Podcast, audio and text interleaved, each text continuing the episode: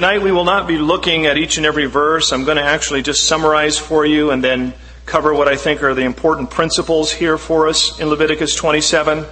And then I hope to look at some of the corresponding New Testament principles uh, that I believe we can, we can see uh, relevance in connection with this chapter.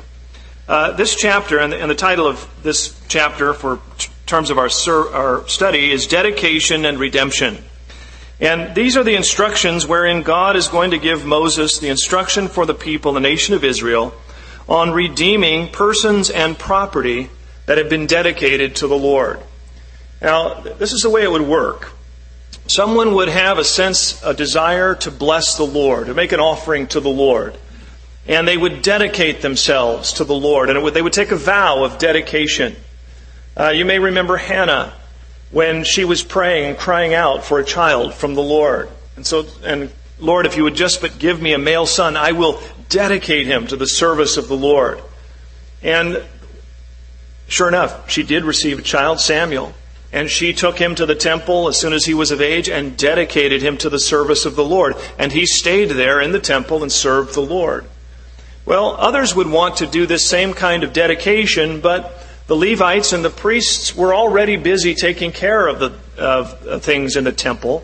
So not all individuals that wanted to dedicate and vow themselves to the Lord were needed in the service of the Lord. So rather, what they were able to do, and this is but what God gives instruction for here, they could redeem that dedication back. They could redeem persons, they could redeem property, uh, they could redeem animals that they wanted to dedicate and uh, offer to the Lord.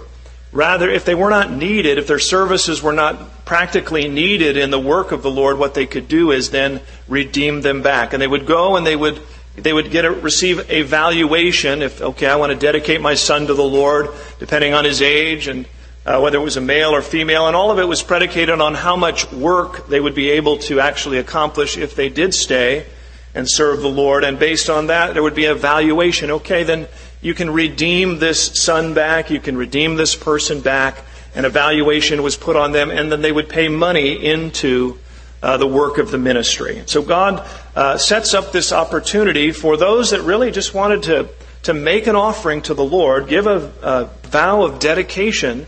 He gives them opportunity to do this practically, and then it would be redeemable financially. So it would become something of an offering for them. In verses, and we again, I won't be reading all of these, but I will summarize for you. In verses 1 through 8, we see the regulations for the redeeming of persons uh, back after being dedicated. In verses 9 through 13, it talks about the redemption for animals. In, in verses 14 through 25, the redemption of property. Uh, and then in verses 26 through 34, there were some things that were unredeemable. They could not be redeemed. And we'll discuss some of that here uh, as we look forward. Let me just say a little bit on what these vows and giving to the Lord were intended to be. They were, first of all, to be free will offerings. These were not mandatory offerings. No one was forced to dedicate themselves to the Lord, but rather they would offer themselves out of, the, out of just a generosity in their own heart. God stirred them, and maybe you felt that. Maybe you've been so touched by the Lord Maybe you've been so blessed by the Lord in a certain season of your life and something to, well, I just want to, I want to offer something to the Lord. I want to give of myself. I want to, maybe I want to give of my service or I want to give financially to a work. God's blessing in your life is just stirring your heart and you want to offer something to God. And this was a practical way wherein the nation could do so and then redeem it back. And it was to be a free will offering, but it was to be done with integrity. What this means is you weren't supposed to make a vow today and then tomorrow change your mind. Yeah, that was just, I got caught up in the emotions, Lord. I, you know, I don't really want to dedicate this thing to you. You know, and that turns out I need this goat. And, uh, we're just, you know, never mind. No, God, uh, God wanted these offerings to be done with integrity. So you weren't haphazardly you know, making vows and making promises, making these dedications. No, there would be a redemptive price. If you wanted that goat back, you would have to go and buy him back. So it, it instilled something of an integrity into this whole idea of offering to the Lord, that you would do it seriously, that you would do it sincerely. Uh, not only uh, were, you, were you commanded to keep that vow that you made to the Lord, uh, but you were also to give the very best. For example, if you wanted to vow an animal to the Lord, you could not then later substitute a inferior animal for the offering. No, God wanted you to give the very best. You needed to do this with integrity. Uh, you may remember the prophet Malachi. He, he rebuked the people of Israel for this. Uh, we won't turn to it, but it's in Malachi 1 verses 13 and 14. And he actually corrects the people. He said, you know, you, you make an offering. Oh, I want to make an offering to the Lord. I want to dedicate an animal from my flock to the Lord. And then you bring the worst one.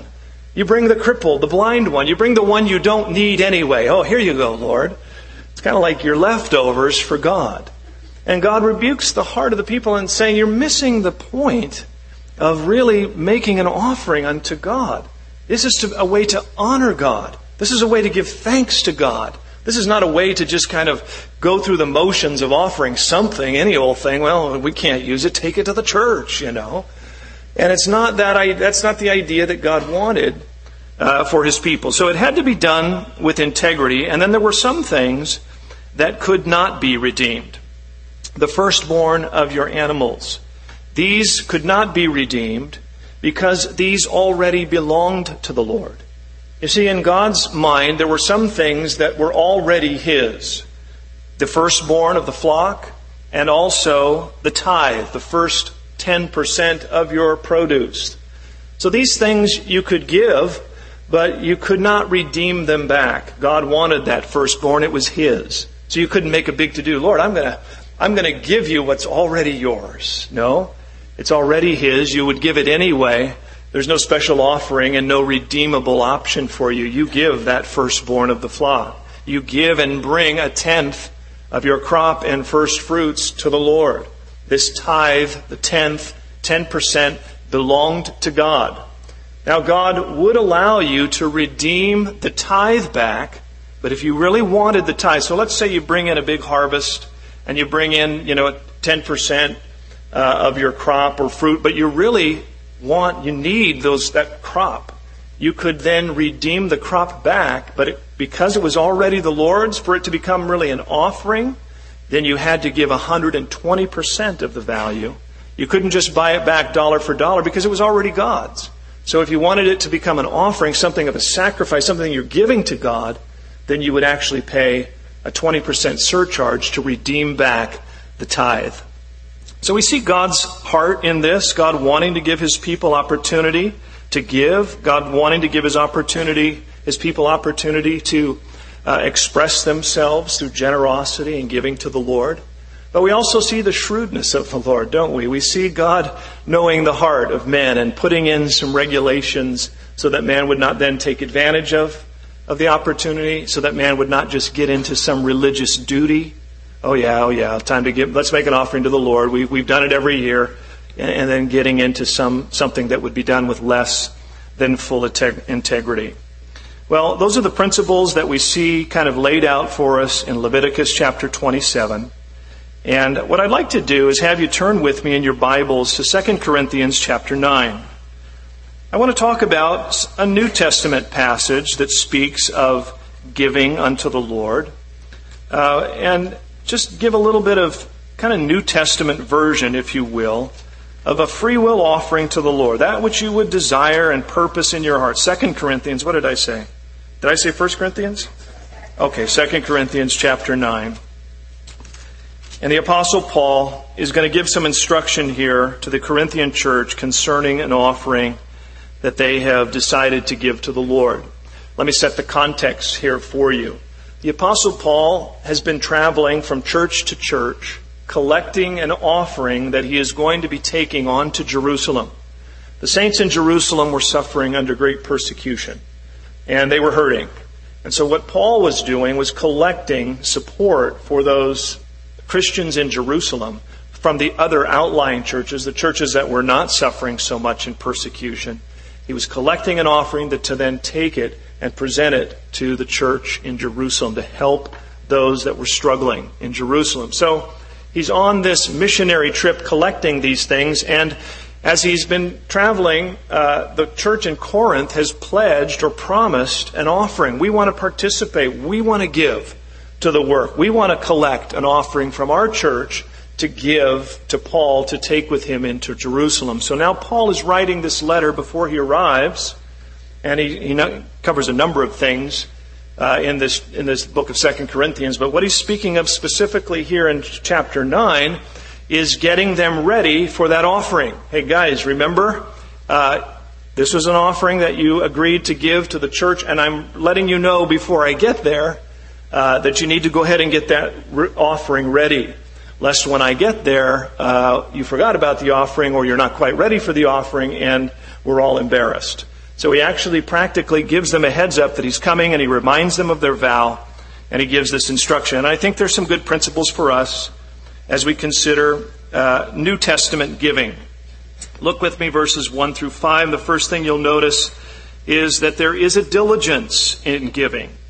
Now, concerning the ministering to the saints, it is superfluous for me to write to you, for I know your willingness, about which I boast of you to the Macedonians, that Achaia was ready a year ago, and your zeal has stirred up the majority.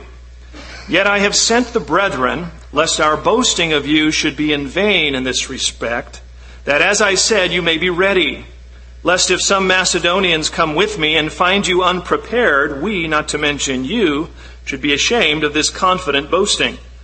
Therefore, I thought it necessary to exhort the brethren to go to you ahead of time and prepare your generous gift beforehand, which you had previously promised, and uh, that it may be ready as a matter of generosity and not as a grudging obligation.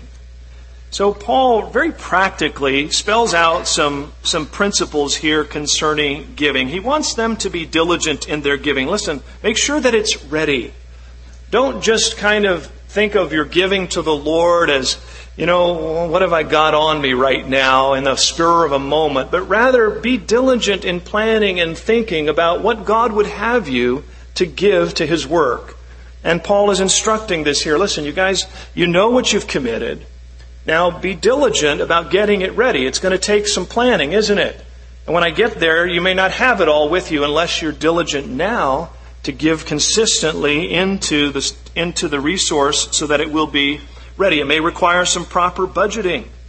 Uh, you may have to prepare yourself. Uh, you may, you, you know, uh, you may have to set aside some consistent and regular giving in order to meet the offering and the giving that you've determined in your heart. And the reason that you need to be diligent with these things is so that when you give it, it's not a burden.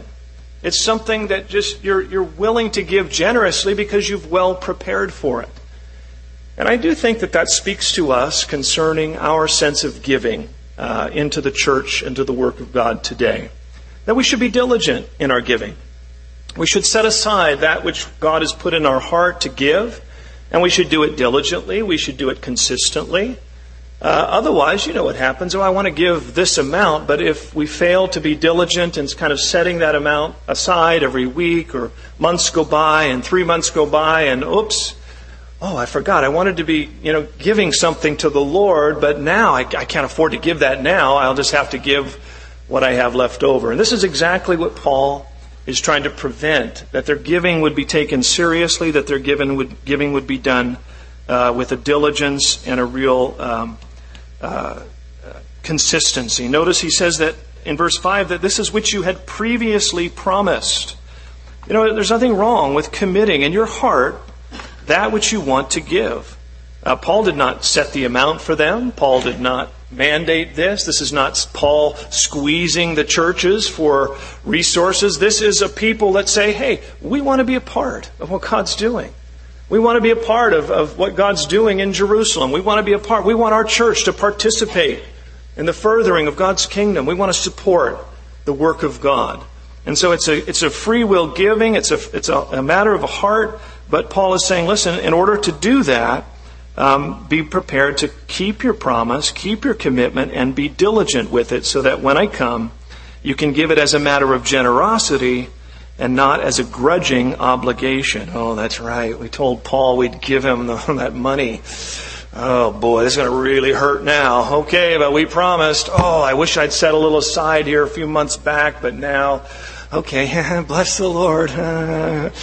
Praise God, my giving You, you know, you can kind of see what Paul is getting at. That our giving needs to be done generously, it needs to be done the, from the heart, and in order to do that, we should be diligent and consistent so that it does not sneak up on us and become a burden.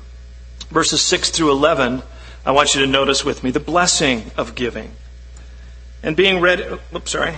Uh, but this I say, he who sows sparingly will also reap sparingly, and he who sows bountifully will also reap bountifully. Let each one give as he purposes in his heart, not grudgingly or of necessity, for God loves a cheerful giver.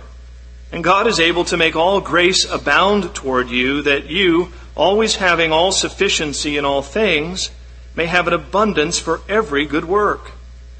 As it is written, He has dispersed abroad, He has given to the poor, His righteousness endures forever.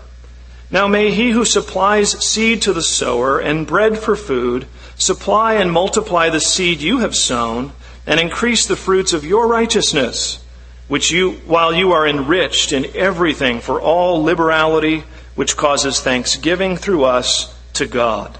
Paul speaks of the blessing that God gives to the giver. There is an encouragement here for generosity. He reminds them, listen, if you sow sparingly, you're going to reap sparingly. And that makes sense just from a farming standpoint, right? If you, if you don't sow much uh, seed, you're not going to get much harvest. And Paul, is, of course, is applying this in a, in a generous financial situation. If you will give generously, you will reap a generous harvest. The, if you sow into the work generously, then, then the work will, you'll reap a great harvest in that work generously. Now we know that there have been great abuses on this principle giving and sowing into the work of God and expecting God to kind of bring something back to you. Uh, this has been abused. This has been used by various TV evangelists and ministries and mail order ministries to, to fleece the flock of God. Almost, almost like appealing to people's greed. Give today and you'll receive tomorrow. You know, almost like a slot machine. Put it in, see what you get. And you know, it, it's unfortunate that these things have been, you know, put out there as they have. And it's put a sour taste in all of our mouths on the subject of money, hasn't it? I know the world is soured by it. They see this Christian, you know, so-called Christian machine in motion, and, it, and it's just distasteful. You can see right through it. It's all about money. It's all about, you know, just trying to get people to give money in hopes that God will give something back to them. And it's, and, you know, it, it causes me, I'll just be honest, it causes me almost uh, a reluctance to even speak about money. There's such a bad vibe on the church for money that I almost stay away from the topic like a plague. And yet we can't deny that the scripture gives us principles about managing our money and about our giving. So to ignore it, to stay away from it, well, then the only voice you ever hear is this bad voice that's teaching these principles wrongly. So we do have to speak of these things, and I just say that so you'll know my heart. We're not interested in, in motivating you in any carnal way, in any kind of manipulative sort of way. We're only interested in you understanding the principles that God blesses those that give. God blesses the generous heart. God will give abundantly to those whom He knows will, will be generous with the resources that He entrusts them to with. All of it comes from God. It all belongs to God. We are merely stewards of that which He puts in our hand. And so we, we want to understand these principles. Let me remind you of what Jesus said in Luke chapter 6, in verse 38. He said, Give, and it will be given to you. Good measure, pressed down, shaken together, and running over will be put into your bosom. For with the same measure that you use, uh, it will be measured back to you. Jesus teaches this principle very clearly. As you give, God will give. And in the measure that you give, God will give back to you. And uh, Jesus said God will give back even abundantly more than what you give. Pressed down, shaken together. I don't know if you've ever cleaned leaves out of the front yard. But you know, not very long, and you got a bag full of leaves. Well, if you press it down and shake it together, you can go a lot. You put a lot more leaves in that bag. That's the idea. God is going to bless those who are generous in their giving and those that trust God to bless them and to direct their resources. Proverbs 11, verse 24. There is one who scatters, yet increases more, and there is one who withholds more than is right, but it leads to poverty. The generous soul will be made rich, and he who waters will also be watered himself. Is God a generous giver? If God is a generous giver, what do you think he would like his children to look like? He wants them, he wants us to be generous in our giving as well. And it's not just money, it's of time, it's of your resource, of your life. A generous heart, an open life not just self centered and, and holding on and, re, and holding back. And the proverb speaks here listen, the, to the one that seems to just walk with a generous way, a very gracious and giving way, they seem to always have enough. But to the one who is very miserly, he seems to never have enough. And it's because God will honor that which is given in the Spirit and in obedience to Him in a generous way. I love what he says there in 1st, 2 Corinthians 9 and verse 7 that God loves a cheerful giver. God is looking for those that would actually find delight in giving. And that's the spirit, really, of Leviticus 27. That, you know, God is giving away for people that are just stirred up in their heart. I want to give to God. You know, God's been so good. He's blessed me. I, don't have a lot, but I want to give a portion of what I have to the work of God. And that, and there's a joy in that. There's a sense of God willing to receive that. And it goes into furthering the kingdom. A cheerful giver is what God is looking for. And he says, as he purposes in his own heart. You're not under obligation. There's no directed amount. There's no, you know, uh, tax that we charge in, in the church, as the Lord would instruct your heart. Let the Lord speak to you. Ask the Lord, Lord, I want to give. I want to be a giver. I want to be an open heart. I want to be a, a generous hand. I want to be participating in the work of ministry. God, what would you put in my heart? What can I manage? What can be, what can I comfortably give? And I want to purpose that in my heart and then give it cheerfully. Don't give what you can't afford. Give what God has enabled you to give. You remember Jesus talking about that woman who gave just the two mites. He said she, she's given more than all. She gave all that she had. It's not the amount, but rather the heart and, and what it represents in the giving that God is interested in. God's not looking for money, He's looking for cheerful givers. He's looking for those that are generous of spirit. And this pleases the Lord, and this is a great blessing of giving knowing that you are doing something that actually blesses and pleases God. Uh, and everything that we have comes from Him. Uh, just as we saw there in verse 8, I read it. God is able to make all grace abound to you, that you, having all sufficiency in all things, may have abundance for every good work. God is the one that will entrust. God is the one that will give strength to your hand to increase and to gain wealth. God gives this grace. And in so doing, He looks for you to be a good steward of these things. And uh, finally, here, I want you to look at verses 12 through 15. There is a ministry in giving. A ministry in giving. For the administration of this service not only supplies to the needs of the saints, but it's also abound, but it, but also is abounding through many thanksgivings to God. While through the proof of this ministry they glorify God for the obedience of your confession to the gospel of Christ, and for your liberal sharing with them and all men, and by their prayer for you who long for you because of the exceeding grace of God in you, thanks be to God for his indescribable gift. There is a ministry in giving. There is a blessing that abounds as we are generous in what God has entrusted to us. I've shared with you before some of the resources that we are able to send over to India.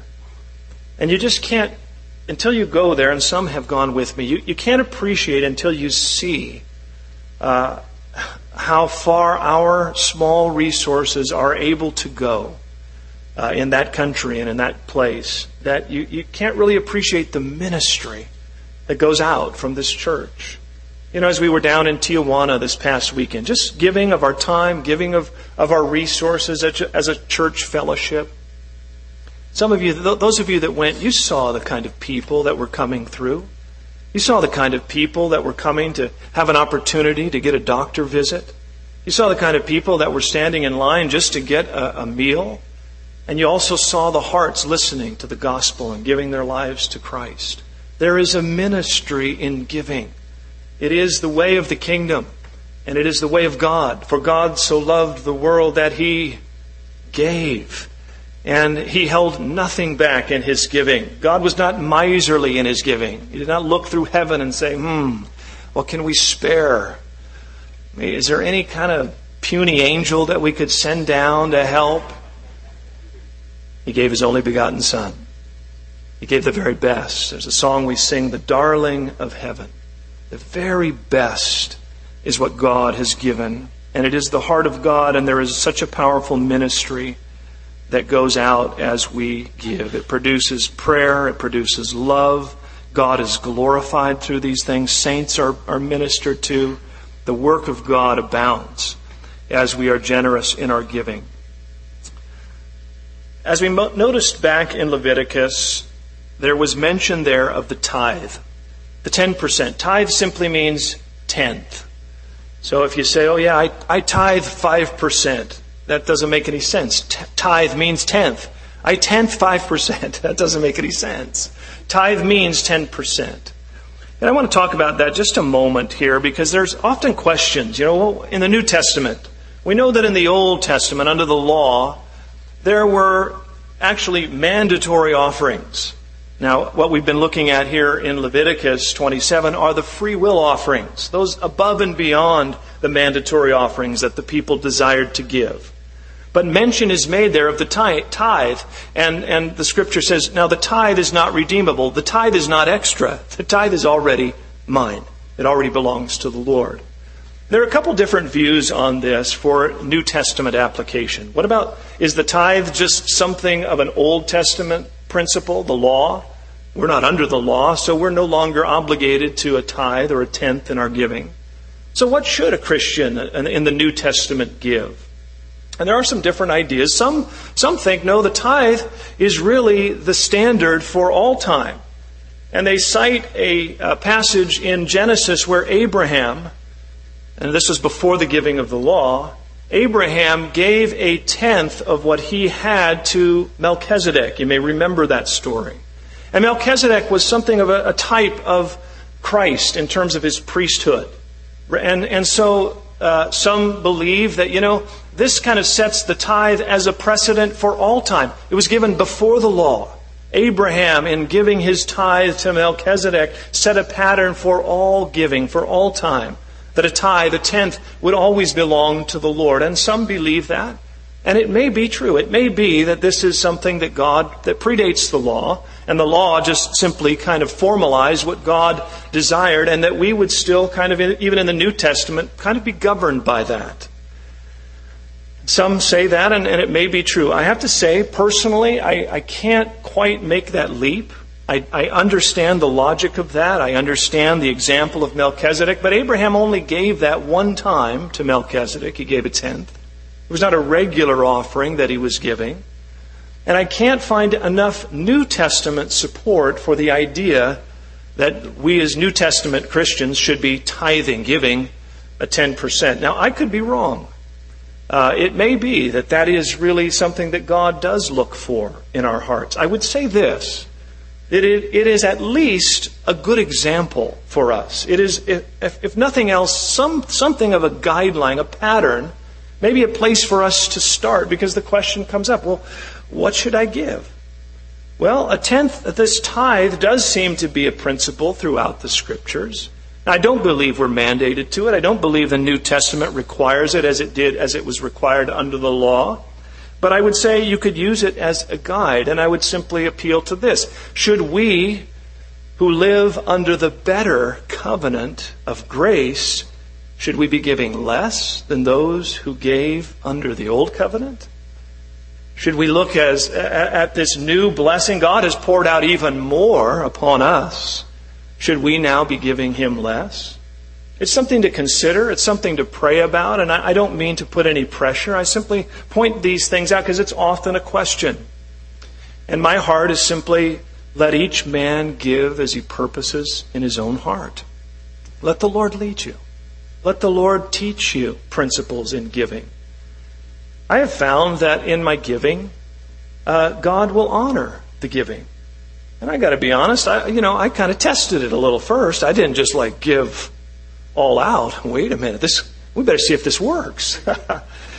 and so you give what you know that you can manage, and you see if that is something that God is able to sustain. And then as your faith grows and as your walk with God grows, I believe there comes up in your heart a desire to do more for the kingdom. And even to the point sometimes of taking a step of faith, giving even sacrificially. Let's give.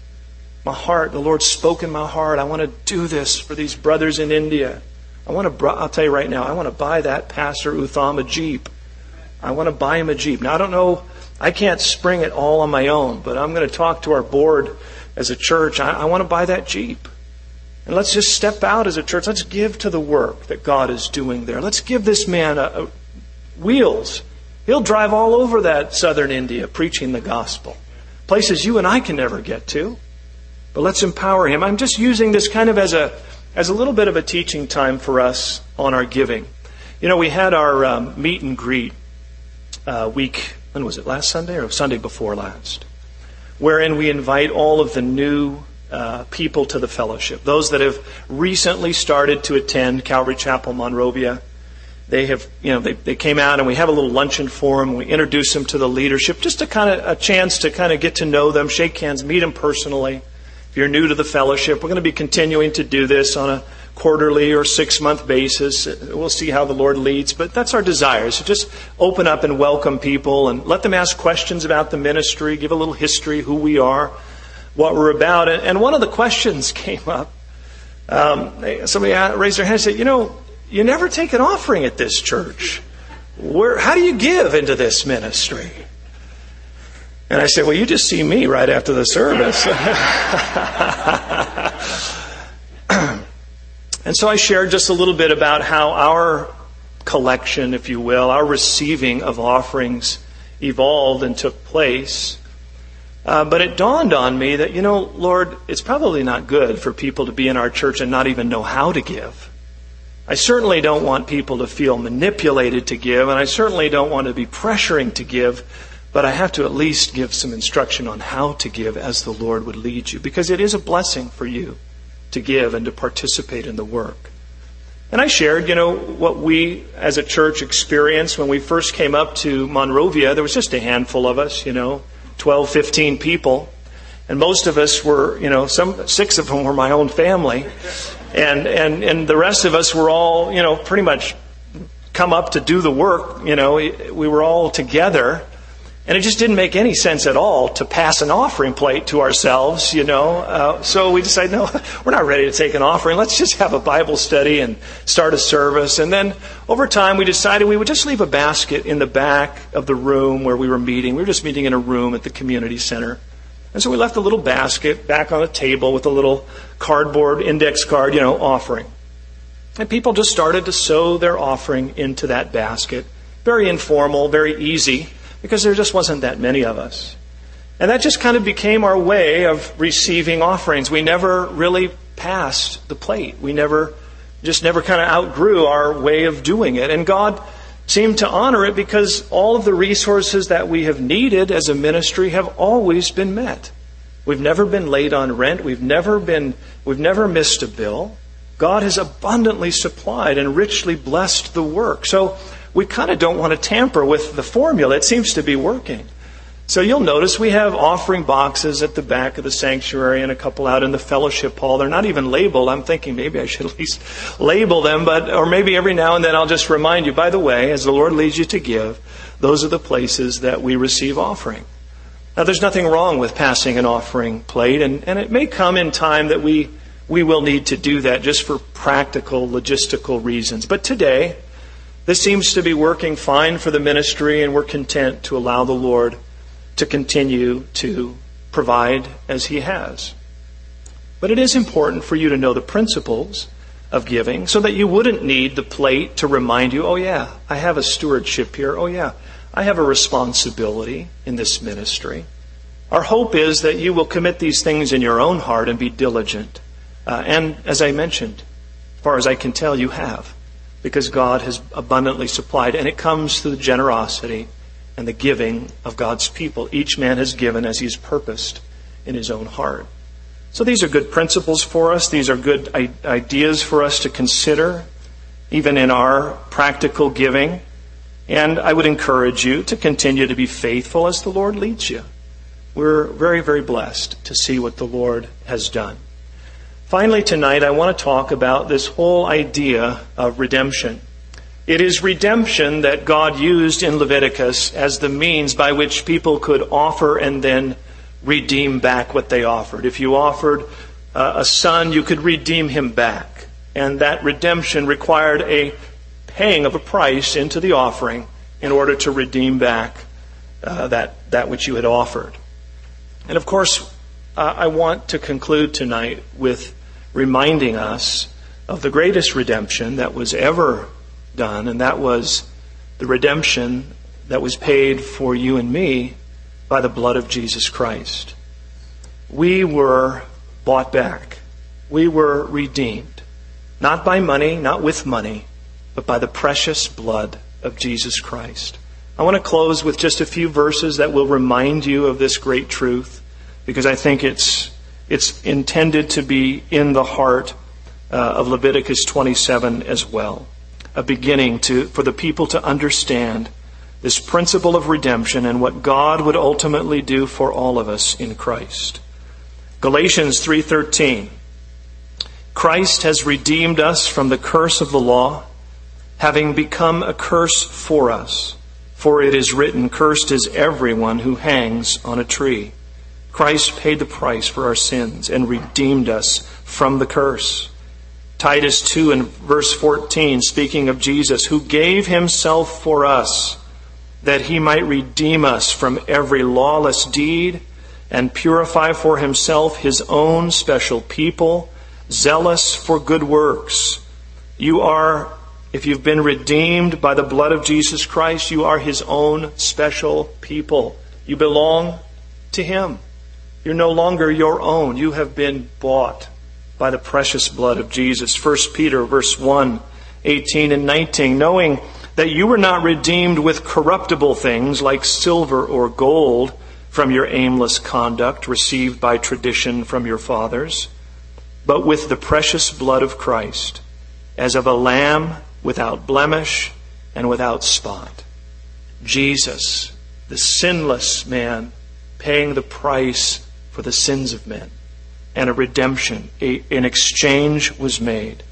And finally, that that passage out of the book of Revelation, chapter 5. And this is a vision of heaven. This is a vision of, of, of worship, a giant worship service going on in heaven. And this is what the saints say and sing.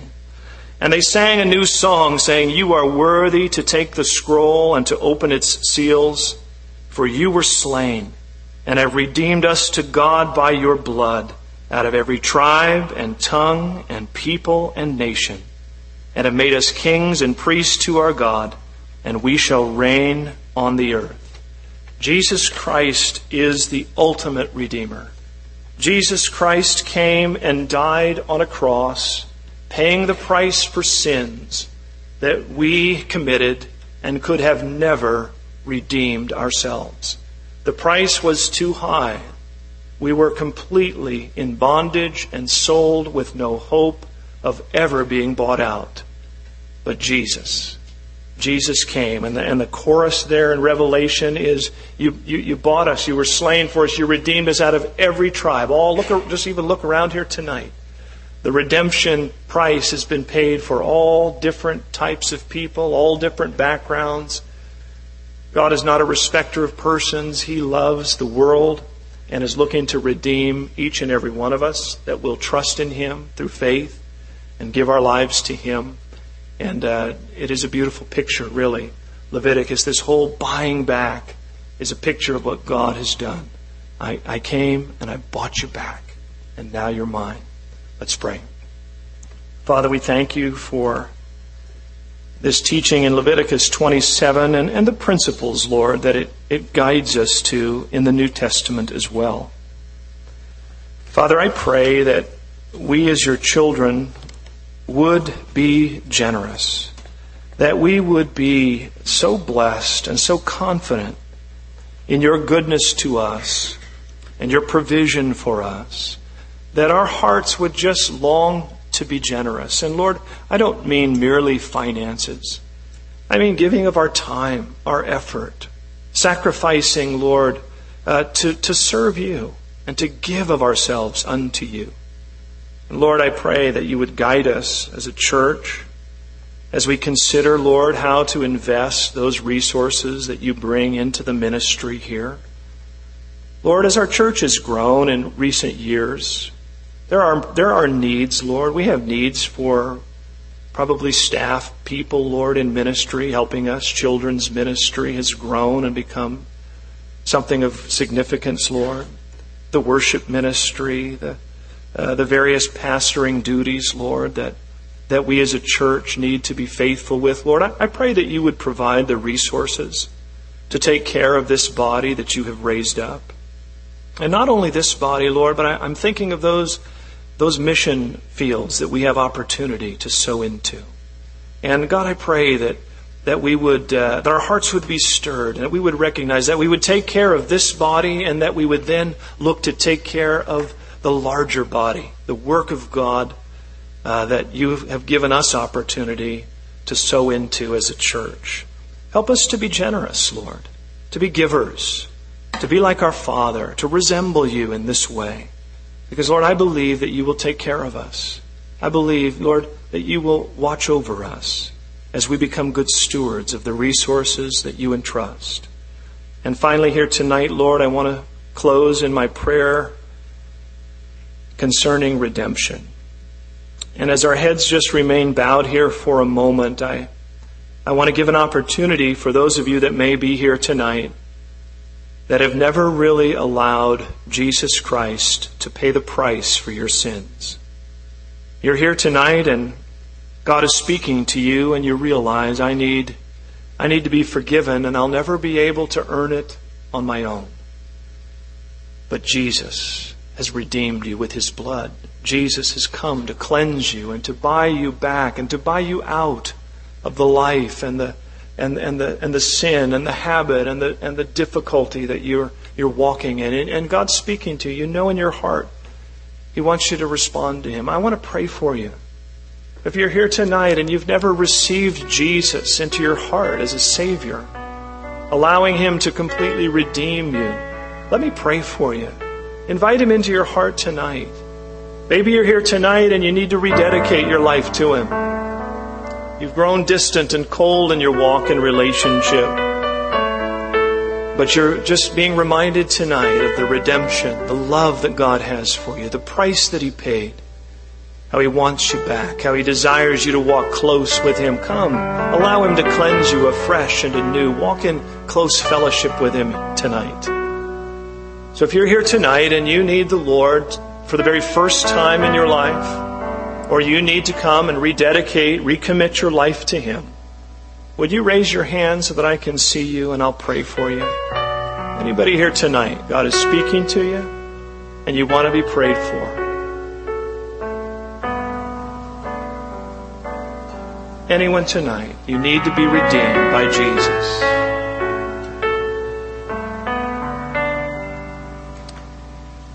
Father, we do thank you for your word to us tonight. We thank you, Lord, for this journey through the book of Leviticus. God, it's been rich, it's been good, it's been insightful. We've learned something of your holiness, something of your love, something of your desire for relationship with us. And Lord, in these things we have been blessed. I pray, God, that you will fill our hearts afresh and anew with your love and your word as we sing and close in worship here tonight. May you be glorified. We ask it in Jesus' name. Amen. Amen. Would you stand with me tonight and we'll close in a song of worship?